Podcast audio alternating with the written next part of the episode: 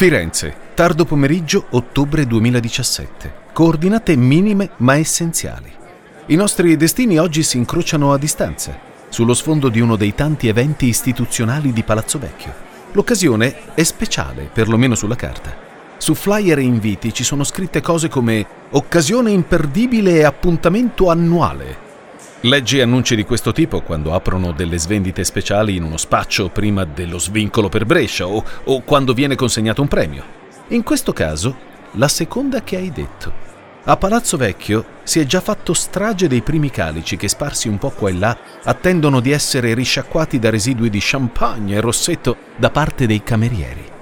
L'aria è decisamente più fresca del solito, finalmente. Dopo mesi di calura insopportabile, gli uomini sono finalmente liberi di indossare giacca e cravatta e le signore possono approfittarne per rispolverare i loro abiti da cerimonia e coprirsi le spalle con stole di seta colorata. C'è anche il sindaco, Nardella. Il completo grigio minimale risalta contro le tende scure e le pareti di una fantasia damascata alle sue spalle. Damascata come anche la pochette da taschino che porta l'ospite al suo fianco. Un dettaglio che non sfugge alla platea dei giornalisti. L'ospite è il primo protagonista di un incrocio che, come vi anticipavo, oggi inizia a distanza. Le telecamere dei giornalisti e i flash dei fotografi sono puntati sui pois rossi che nuotano nel blu della sua cravatta, in tinta col manico del bastone tenuto ben avvinghiato sotto il braccio, che da un po' di tempo è diventato il suo migliore amico. Lui, un narciso di quelli che potrebbero tenere corsi di egocentrismo, non aspetta altro. È lì per ricevere il fiorino d'oro, signori. La targhetta del premio blatera qualcosa come un maestro che ha contribuito a diffondere in tutto il mondo un'immagine unica di Firenze bla bla bla bla bla. Non l'ha manco letta con attenzione. Tutto quello che gli interessa è stare sotto i riflettori, stringere mani, posare. È quello che fanno le star del cinema. E le star del cinema, a volte, sono quelle che i film li fanno. I registi. Il microfono montato in sala è lì, pronto a intercettare le sue prime dichiarazioni, le gigionerie ammiccanti che gli vengono fuori in naturale.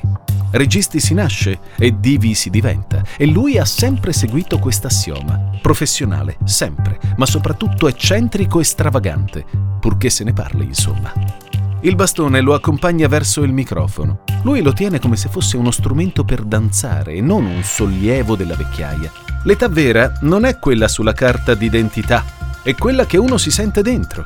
E non è un caso che il nostro regista abbia vinto il suo primo Oscar qualche mese dopo il Fiorino d'Oro, a quasi 90 anni. A Firenze questo artista si sente un po' Fred Astaire e un po' Judy Garland, pronto per una sfolgorante, indimenticabile performance. È il suo momento. Inizia a parlare, qualche battuta scherzosa, l'ingrediente top per uno speech che si rispetti. Eh sì, scuola americana, il suo paese d'origine. Come fanno quelli bravi quando sono chiamati a tenere un discorso, fissa un punto tra il pubblico e lo guarda senza curarsi delle reazioni delle persone. All'inizio la cosa gli funziona pure bene. Hello everybody, eccetera, eccetera. Poi però succede quello che per un narcisista equivale a una coltellata tra le scapole si rende conto che mentre parla la gente è impegnata a fare altro. Lo vede, lì vede, Dio che affronto. Ma sti tamarri fiorentini che se la tirano da morire e poi non stanno attenti durante lo speech di uno come me, pensa. Alcuni di loro tengono pure lo smartphone in mano, cafoni, e pigiano qualcosa sullo schermo. Sembrano voraci, insaziabili, incapaci di contenere l'emozione per una notizia che stanno iniziando a passarsi bocca dopo bocca. Cristo, ma cosa sarà mai che vi distrae dall'ascoltare le parole di uno dei registi più importanti di sempre? Hanno assegnato il Nobel per la letteratura, ripetono a mezza bocca due giornalisti che hanno l'aria di non mangiare da cinque mesi. Il povero Philip Roth non ha vinto manco stavolta, fa eco qualcun altro. Il regista americano non vuole darla vinta a questi signori che gli stanno togliendo tutte le attenzioni e finge di non mostrarsi interessato a scoprire chi diamine l'abbia vinto questo Nobel. Poi però il nome arriva. No, eh, non ve lo diciamo adesso. Quello che possiamo spoilerarvi è che il regista campione di narcisismo, quando scopre il nome di colui che gli ha rubato la scena, reagisce così. A dire la verità non è una sorpresa. Lo meritava da anni e io ho sempre pensato che prima o poi avrebbe vinto il massimo premio letterario. Beh, per essere un egocentrico dobbiamo dire che l'ha presa bene. A quanto pare l'altro uomo che gli ha tolto i riflettori deve essere molto importante per lui, non si spiega altrimenti. Non ha alternative. Si tratta di uno scrittore che con uno dei suoi romanzi gli ha cambiato la vita. E lui è abbastanza faccia tosta per poter dire di avergliela trasformata a sua volta. Registi, gli dai una mano e si prendono tutto il braccio. Noi non vi abbiamo ancora detto i loro nomi perché non è la cosa fondamentale per apprezzare questa storia. È più importante comprendere come due personalità, anche le più disparate, possono contaminarsi e dare vita a cose straordinarie. Sono Giacomo Zito. Benvenuti a un nuovo episodio di Destini Incrociati, gli incontri che cambiano la vita. Gli ascoltabili presenta presenta Destini Incrociati. Destini Incrociati. Incontri che cambiano la vita. Incontri che cambiano la vita. 1989 è l'anno in cui inizia tutto. Vediamo. Il periodo è quello della caduta del muro di Berlino, del concerto gratis dei Pink Floyd a Piazza San Marco a Venezia, della messa in onda del primo episodio dei Simpson negli Stati Uniti. Ed è anche l'anno in cui nel Midwest si sta girando un film, Mr. and Mrs. Bridge. Probabilmente non vi dice nulla. E in effetti non stiamo parlando di una pietra miliare della storia del cinema, ma senza questo film, la storia che vi stiamo raccontando non esisterebbe.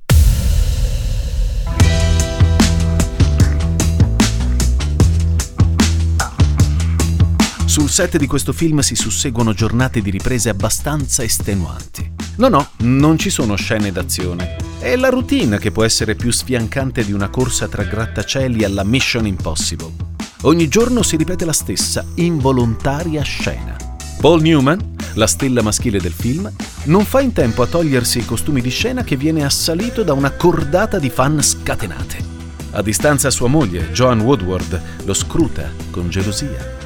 Fosse solo la moglie, nessun problema. Quelle dei divi si portano qualcosa da sferruzzare alla fine della storia. Peccato che la signora Woodward sia una star a sua volta, oltre che la protagonista del film. Non bisogna giocare sui nervi della tua protagonista, mai. Una regola che i produttori scrivono ogni volta che devono iniziare un film. Poco lontano da questo desolante menage matrimoniale, in un altro angolo del set, nel silenzio della sua roulotte, Remac Ramsey rosica di invidia, chiedendosi quando arriverà il momento di passare davanti alla macchina da presa. Ramsey è un caratterista, un attore di secondo piano, una di quelle facce che vedi sullo schermo e dici Cavolo, lui era in... Eh... e le parole ti muoiono in bocca perché non riesci mai a ricollegare il viso al titolo. Triste destino dei non protagonisti, essere associati a uno schiocco delle dita. Ad ogni modo, Remac è stufo. Un'altra giornata sul set e un'altra giornata in cui non sono riusciti a girare scene con lui. Tutti troppo presi a gestire i drammi di casa Newman. Per fortuna, pensa, ci sono i libri, l'unico sollievo a quelle giornate senza fine.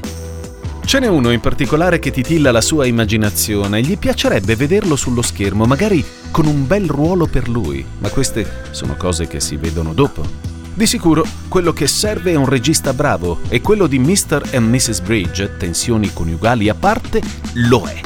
Non ci vuole troppa fantasia per capire che è lo stesso regista del Fiorino d'Oro all'inizio, un po' più giovane, ma con lo stesso caratterino. Dopo aver passato mezz'ora a fare cerchi di fumo verso il soffitto della sua roulotte, sceglie di dare ascolto al suo istinto, prende un taxi e si allontana da tutta quella fiumana di gente che è lì non certo per lui. Remac raggiunge l'albergo dove il regista ha allestito i suoi uffici. L'attore si avvicina alla porta esitando. Sulla porta è montata un po' alla garibaldina un'etichetta su cui è scritto Ufficio di Mr. James Ivory. James Ivory. James, sono Rema, Capri. Devo parlarti di una cosa.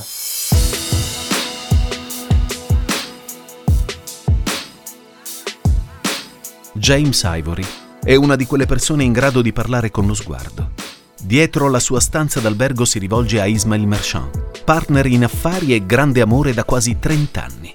Galeotto fu il documentario The Daily Way che il regista gira ai tempi dell'università. A ogni modo, lo sguardo di Ivory sembra dire Ismail parlaci tu per carità. L'ultima cosa che vorrebbe è sentire le lamentele di un attore di secondo piano che si lamenta di quanto poco sia considerato. Non sa ancora che in realtà Remak è lì per altro. Tutto quello che gli passa per la testa è di nascondersi in bagno pur di non vederlo. Ismail apre la porta e accoglie Remak. Con suo grande stupore, non è arrivato fino lì per parlare delle sue considerazioni in merito al film o per lamentarsi della sua parte troppo misera e che non permette di far vedere al pubblico la sua vera essenza. No. Ismail resta per un attimo interdetto per scoprire subito dopo il perché di quell'improvvisata. La sola cosa che si limita a fare è allungare semplicemente un libro nelle mani di Merchant ha vinto il Man Booker Prize, Ismail. Secondo l'attore, merita di ottenere maggiore fama e chissà, magari di essere portato sul grande schermo proprio da James quando deciderà di uscire dal bagno. Pare quasi una nota di supplica quella che esce dalle sue labbra. Fallo leggere a James. James Ivory, l'eccentrico, l'esteta, il perfezionista, l'eterno Peter Pan, colui che per molti oggi è conosciuto in tutto il mondo per essere entrato nel Guinness dei primati come il più anziano vincitore di un Oscar per la migliore sceneggiatura non originale di Chiamami col tuo nome, il film di Luca Guadagnino ispirato al romanzo di Andrea Siman. Tutti noi abbiamo vissuto una storia d'amore importante che è finita male e alla quale comunque siamo sopravvissuti. È una situazione universale, è la storia del primo amore, di come ti fa sentire, di come ti lascia, insomma. Tutti possiamo identificarci in essa.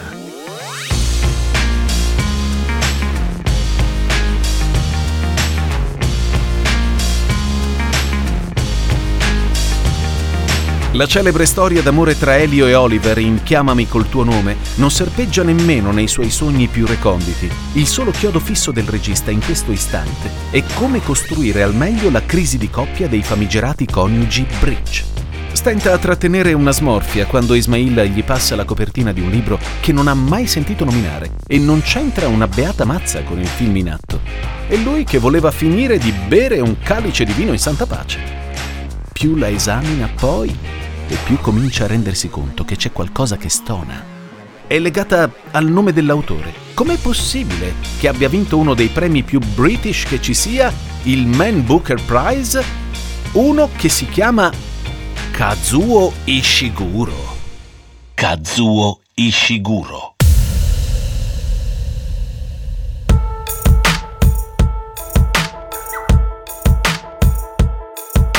Questo nome dalle sonorità asiatiche lo riporta con la mente agli anni 60. All'ultimo anno di università le prova tutte pur di non andare in guerra in Corea e ci riesce. Che lo scrittore sia giapponese e non coreano è un dettaglio al momento di poca rilevanza per Ivory. Gli asiatici per un occidentale si assomigliano tutti e i loro nomi ancora di più.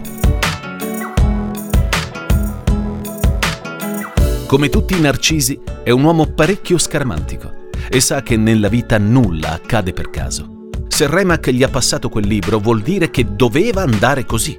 Peraltro il titolo gli piace, The Remains of the Day. È un istrione, gli piace pensare che da una cosa lieve come il consiglio su un libro da leggere possa nascere qualcosa che gli cambierà la vita. Poco importa che sia già James Ivory e che nel 1987 abbia girato Camera con vista. The Remains of the Day, tradotto in italiano come Quel che resta del giorno, viene divorato da James Ivory in sole 48 ore. Per il regista è un capolavoro. Una bottiglia di vino e un biglietto di ringraziamenti sono il minimo per quel povero attore. Come, come si chiamava? Eh già, Ramsey, che per tutto questo ha rischiato di prendersi una porta in faccia. Sarà pure noioso, ma deve riconoscergli che il libro gli ha svoltato la vita. Remak Ramsey? Gli sarò grato per l'eternità.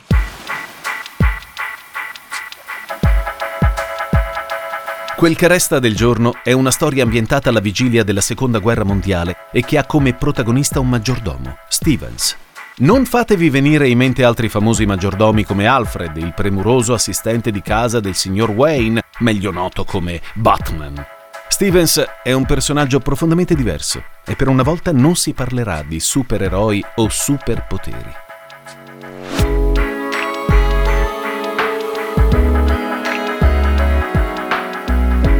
Ciò che ruota attorno al romanzo e affascina particolarmente Ivory è il profondo rapporto a tre che si sviluppa fra i personaggi. Ok, ehm, spiegato così sembra che stiamo per raccontare una sorta di prequel di 50 sfumature. Mi spiace deludervi, ma non è il sesso la chiave di questo romanzo, bensì l'amore, anche se descritto in un modo che un lettore comune non si aspetta. Quando si lavora su questo tema è facile inciampare nella banalità di trovarsi nel mezzo di un'atmosfera alla Harmony dove l'inchiostro si mescola a tonnellate di miele. Niente di tutto ciò prende vita in quel che resta del giorno.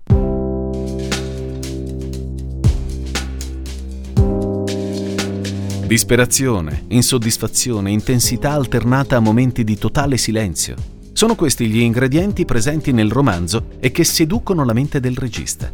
Questa storia non può, non deve rimanere imprigionata tra semplici pagine di un libro, pensa Ivory tra di sé.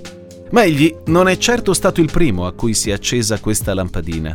Il romanzo aveva già fatto breccia in qualche altro cuore, addirittura ancor prima di essere pubblicato.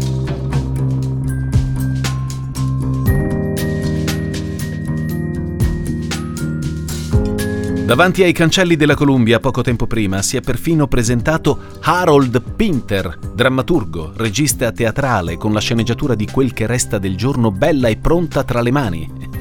Forse un calcio nel culo sarebbe stato meno doloroso che vedere il proprio lavoro lasciato a marcire tra gli archivi della produzione, solamente perché il regista con il quale aveva scelto di collaborare, Mike Nichols, all'ultimo si è lasciato scappare una frase tipo questo film non sa da fare né domani né mai.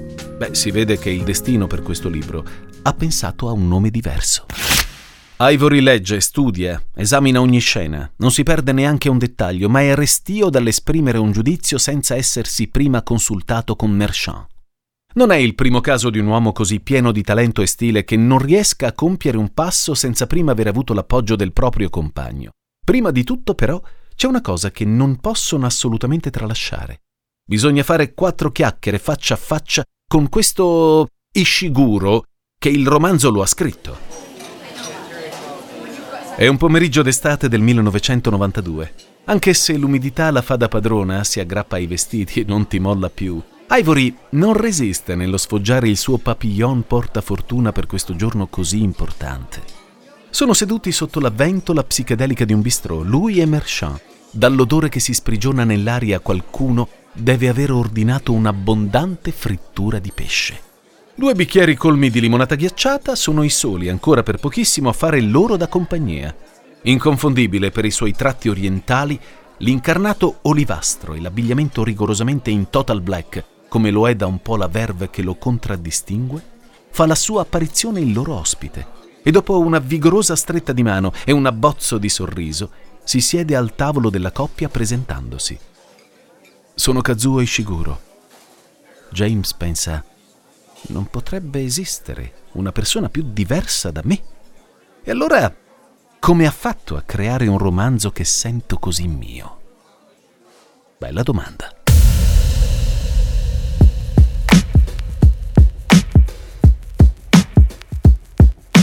Il perfetto accento inglese di Kazuo potrebbe lasciare più di un britannico di stucco. Se si ascoltasse solo la sua voce senza vederne l'aspetto, nessuno, nessuno penserebbe che quest'uomo sia nato e cresciuto per i primi sei anni in Giappone. Bisognerebbe mandare una lettera di ringraziamento alla residenza di caccia dei Windsor, in Scozia, dove anni prima Ishiguro è stato assunto come battitore per la caccia al gallo cedrone.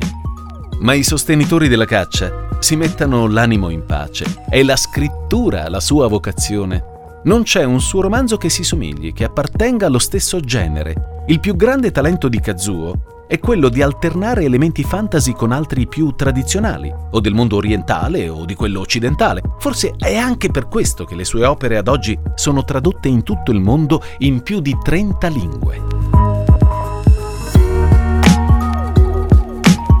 James Ivory e Kazuo Ishiguro sanno fin da subito che sotto certi aspetti non si assomiglieranno mai, ma ce n'è uno invece che spinge loro a utilizzare fin da subito un tono informale, come farebbero due comuni amici seduti al pub a bere birra e a raccontarsi le vicende della giornata appena trascorsa.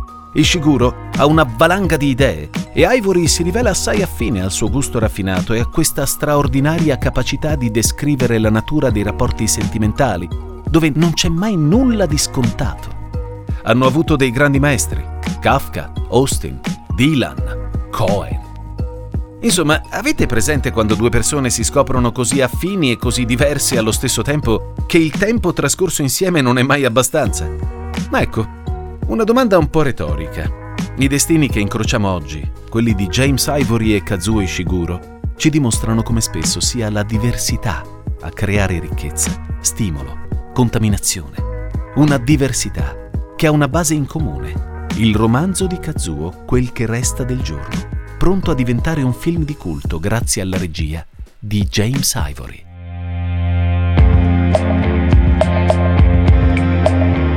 Formato il cast, Ivory e la sua amata cinepresa ci trasportano nel lontano 1930, dove troviamo Anthony Hopkins nei panni del famoso maggiordomo Stevens, uomo colto, elegante, carismatico, ma che vive perennemente nell'ossessione. La sua fedeltà al dubious master, Lord Drallington, e gli insospettabili sentimenti per la governante Miss Kenton lo costringe a lasciar soffocare l'amore che prova per quest'ultima.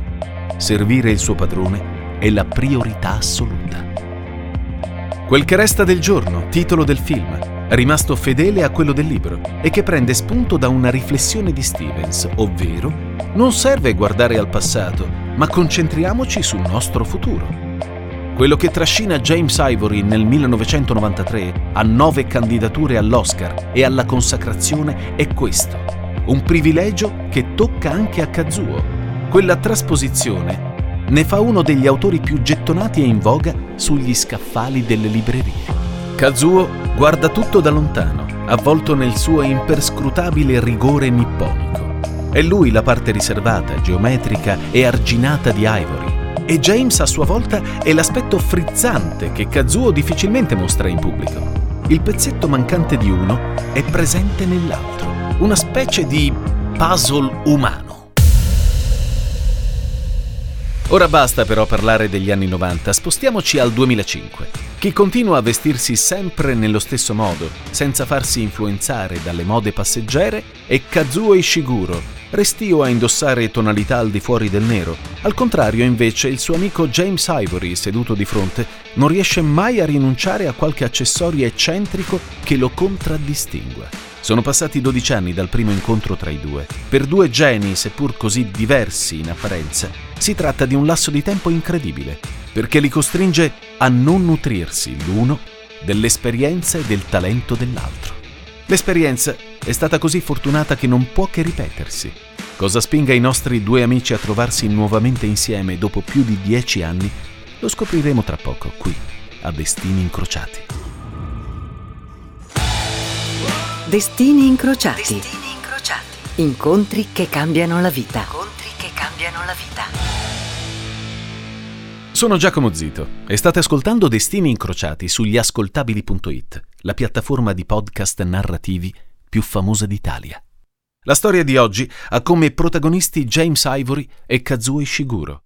Due uomini apparentemente con molto poco in comune, a parte le straordinarie capacità di descrivere l'amore senza sfociare nei cliché. Siamo partiti dall'incontro in quell'estate torrida che ha portato sul grande schermo Quel che resta del giorno, un film che ha consegnato Ivory nell'empireo dei grandi registi e Ishiguro in quello degli scrittori più trendy, sebbene siamo sicuri che l'aggettivo trendy lo farebbe abbastanza inorridire.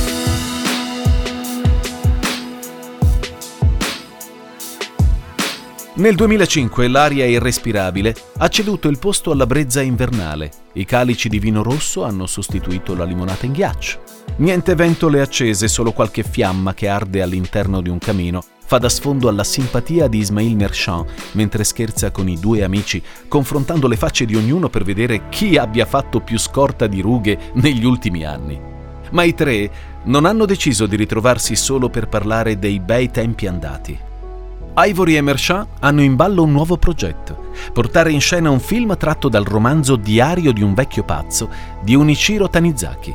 Beh, certo, Tanizaki sarebbe lo sceneggiatore perfetto per trasportare sullo schermo una storia di amori trattenuti e di ossessioni nascoste. Peccato che sia sottoterra da più di 50 anni. L'ambientazione giapponese e l'ossessione silenziosa d'amore dell'anziano protagonista per la nuora ispirano James e Ismail nel trovare un'alternativa di lusso. Kazuo Ishiguro, obviously. Gli pare di aver fatto tombola, ma così non è.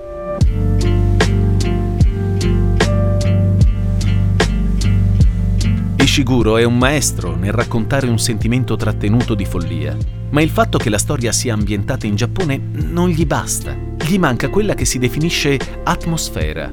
Ivory così non funziona, asserisce all'amico regista. James vorrebbe ammazzarlo se non lo stimasse così tanto. La mente di Kazuo in quel momento è ossessionata da altro non fa altro che pensare al tema di uno dei suoi romanzi, Quando eravamo orfani, che racconta di un giovane uomo alle prese con un viaggio a Shanghai alla ricerca di un'infanzia dimenticata a forza. Non è importante. Compratevi il libro se volete saperne di più. Quello che conta è capire come, per la storia di Ivory, Kazuo non veda come necessario l'elemento Giappone. Gli odori e i misteri di Shanghai sono di gran lunga più stimolanti di quelli giapponesi per la storia che vogliamo raccontare. Un attimo di esitazione e poi la grande idea. Prendere i personaggi di Tanizaki e catapultarli nella Cina degli anni 30. Niente male, vero? Non puoi costringere un romanziere di livello a fare qualcosa. Farà comunque quello che si sente di fare, quello che vuole fare. Shanghai sia, promettono a Kazuo sia Marchand che Ivory. Un gesto di estrema fiducia. Si stanno entrambi mettendo nelle mani di uno scrittore che adorano. Ivory la componente visiva, Ishiguro, la parola. Lo fanno anche per Ismail Marchand. Il compagno di Ivory, infatti, muore nel 2005, poco dopo le riprese del progetto Shanghai. Per James è un colpo durissimo, ma crede tanto al suo lavoro e sa che Ismail non lo vorrebbe lagnante e depresso.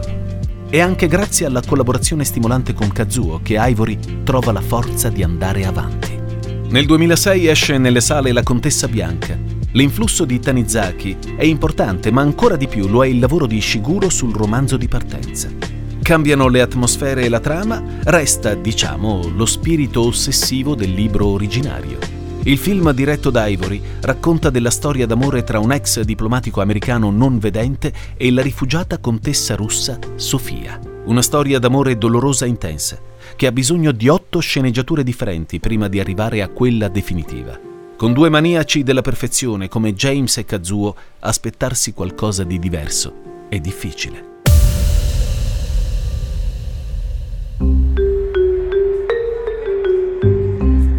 Ed eccoci ritornati a Firenze, in quel famoso pomeriggio d'ottobre. Niente afa, niente freddo, solo ondate di applausi, bocche che si schiudono in sorrisi e qualche guancia un po' più rossa del dovuto un sindaco occhialuto con troppo grigio addosso, e James Ivory, neo vincitore del Fiorino d'Oro, sempre sul pezzo, il fatto di moda, e che non si fa scrupoli a cedere lo spazio sotto i riflettori al suo amico Kazuo Ishiguro, che non è fisicamente presente alla cerimonia, ma appollaiato sul divano della sua casa a Londra per riprendersi dalla notizia del Nobel.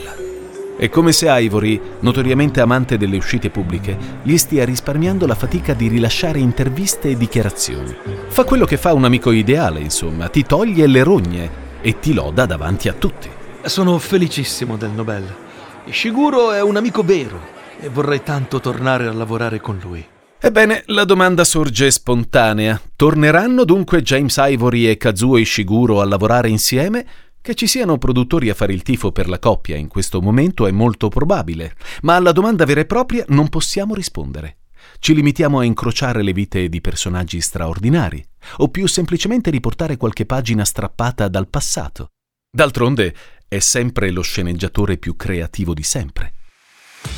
Oggi vi abbiamo dimostrato come due artisti, per quanto diversi in atteggiamento e stile di vita, possano arricchirsi l'uno con l'altro, scambiandosi stimoli, passione per il lavoro e talento. Sono Giacomo Zito. Quello che avete ascoltato è Destini Incrociati. Se vi è piaciuta questa puntata, date una valutazione su iTunes, Spreaker o Spotify. Abbiamo bisogno del vostro supporto. Questa puntata è stata scritta da Maria Cristina Benfenati, brava, con la supervisione di Giuseppe Paternò Raddusa, bravo anche lui. Il sound design è dei bravi Sara Varricchione e Francesco Campeotto, la produzione della sempre brava Ilaria Villani, in esclusiva per gli ascoltabili.it. Noi ci sentiamo la prossima.